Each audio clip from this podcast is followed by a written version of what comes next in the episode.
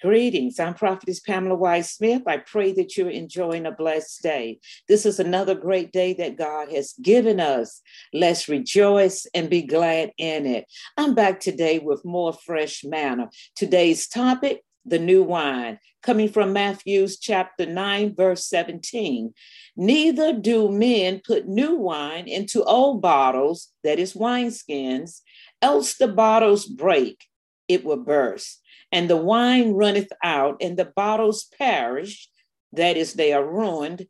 But they put new wine into new bottles, and both are preserved. Wine skins were containers made from animal skins used to hold liquids in. Old wineskins lost its elasticity and would burst under pressure from the fermenting strength of the new wine. The old wineskin represented Judaism, and the new wineskin represented Christianity.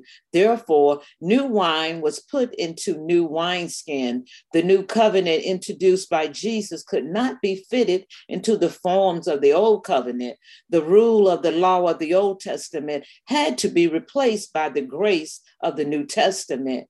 The old faith of Judaism and the new Judaism and the new faith of Christianity could not be mixed. As new wine would cause old wineskin to burst, so would trying to mix Judaism with Christianity. Christianity would become lost under the pressure of Judaism. One must be purged of their old ways before the teachings of Jesus can be received. The mind needs renewing before the new can be received.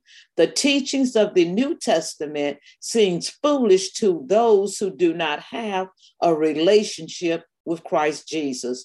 There are people in the church who try to live their life as a Christian by mixing their old ways of living with their new life in Christianity. This mixture of ideologies, traditions, and Christian doctrines has caused much confusion in our churches as well as in the homes of these Christians. James 3:16 tells us where you have envy and selfish ambition, there you will find disorder and every evil practice.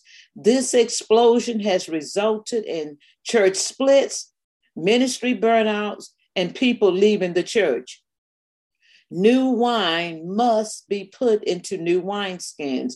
The wineskins were made from the skins of sheep, goats, or cattle that had been slain for food. These skins were thoroughly washed. All impurities were removed from the skin before being made into containers to be used for holding consumable liquid. It is God's word that cleanses us. As you read and study God's word, you must do so with the intent of learning scripture, not just to teach or quote to others, but you must first apply the word of God to your own life.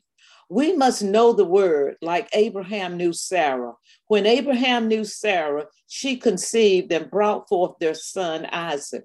Without a relationship with Jesus, we cannot produce the fruit of the Spirit. Satan can quote scriptures, but he cannot live by the scriptures. New wine must be put into new wineskin, else the residue of the old will surely pour forth into your conversations and your actions with others.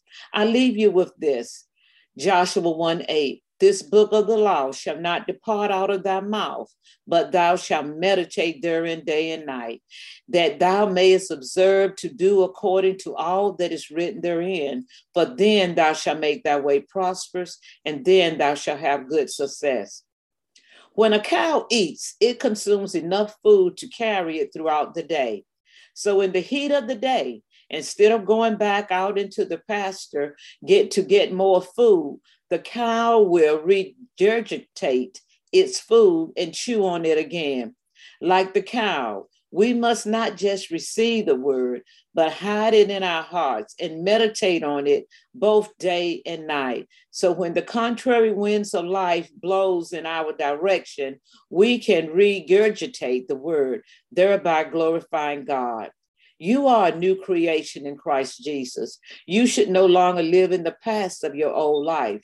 You can't put new wine into old wineskin. You will never receive all that God has for you until you let go of the old. God loves you. Trust Him with your tomorrows. I love you too. Be blessed.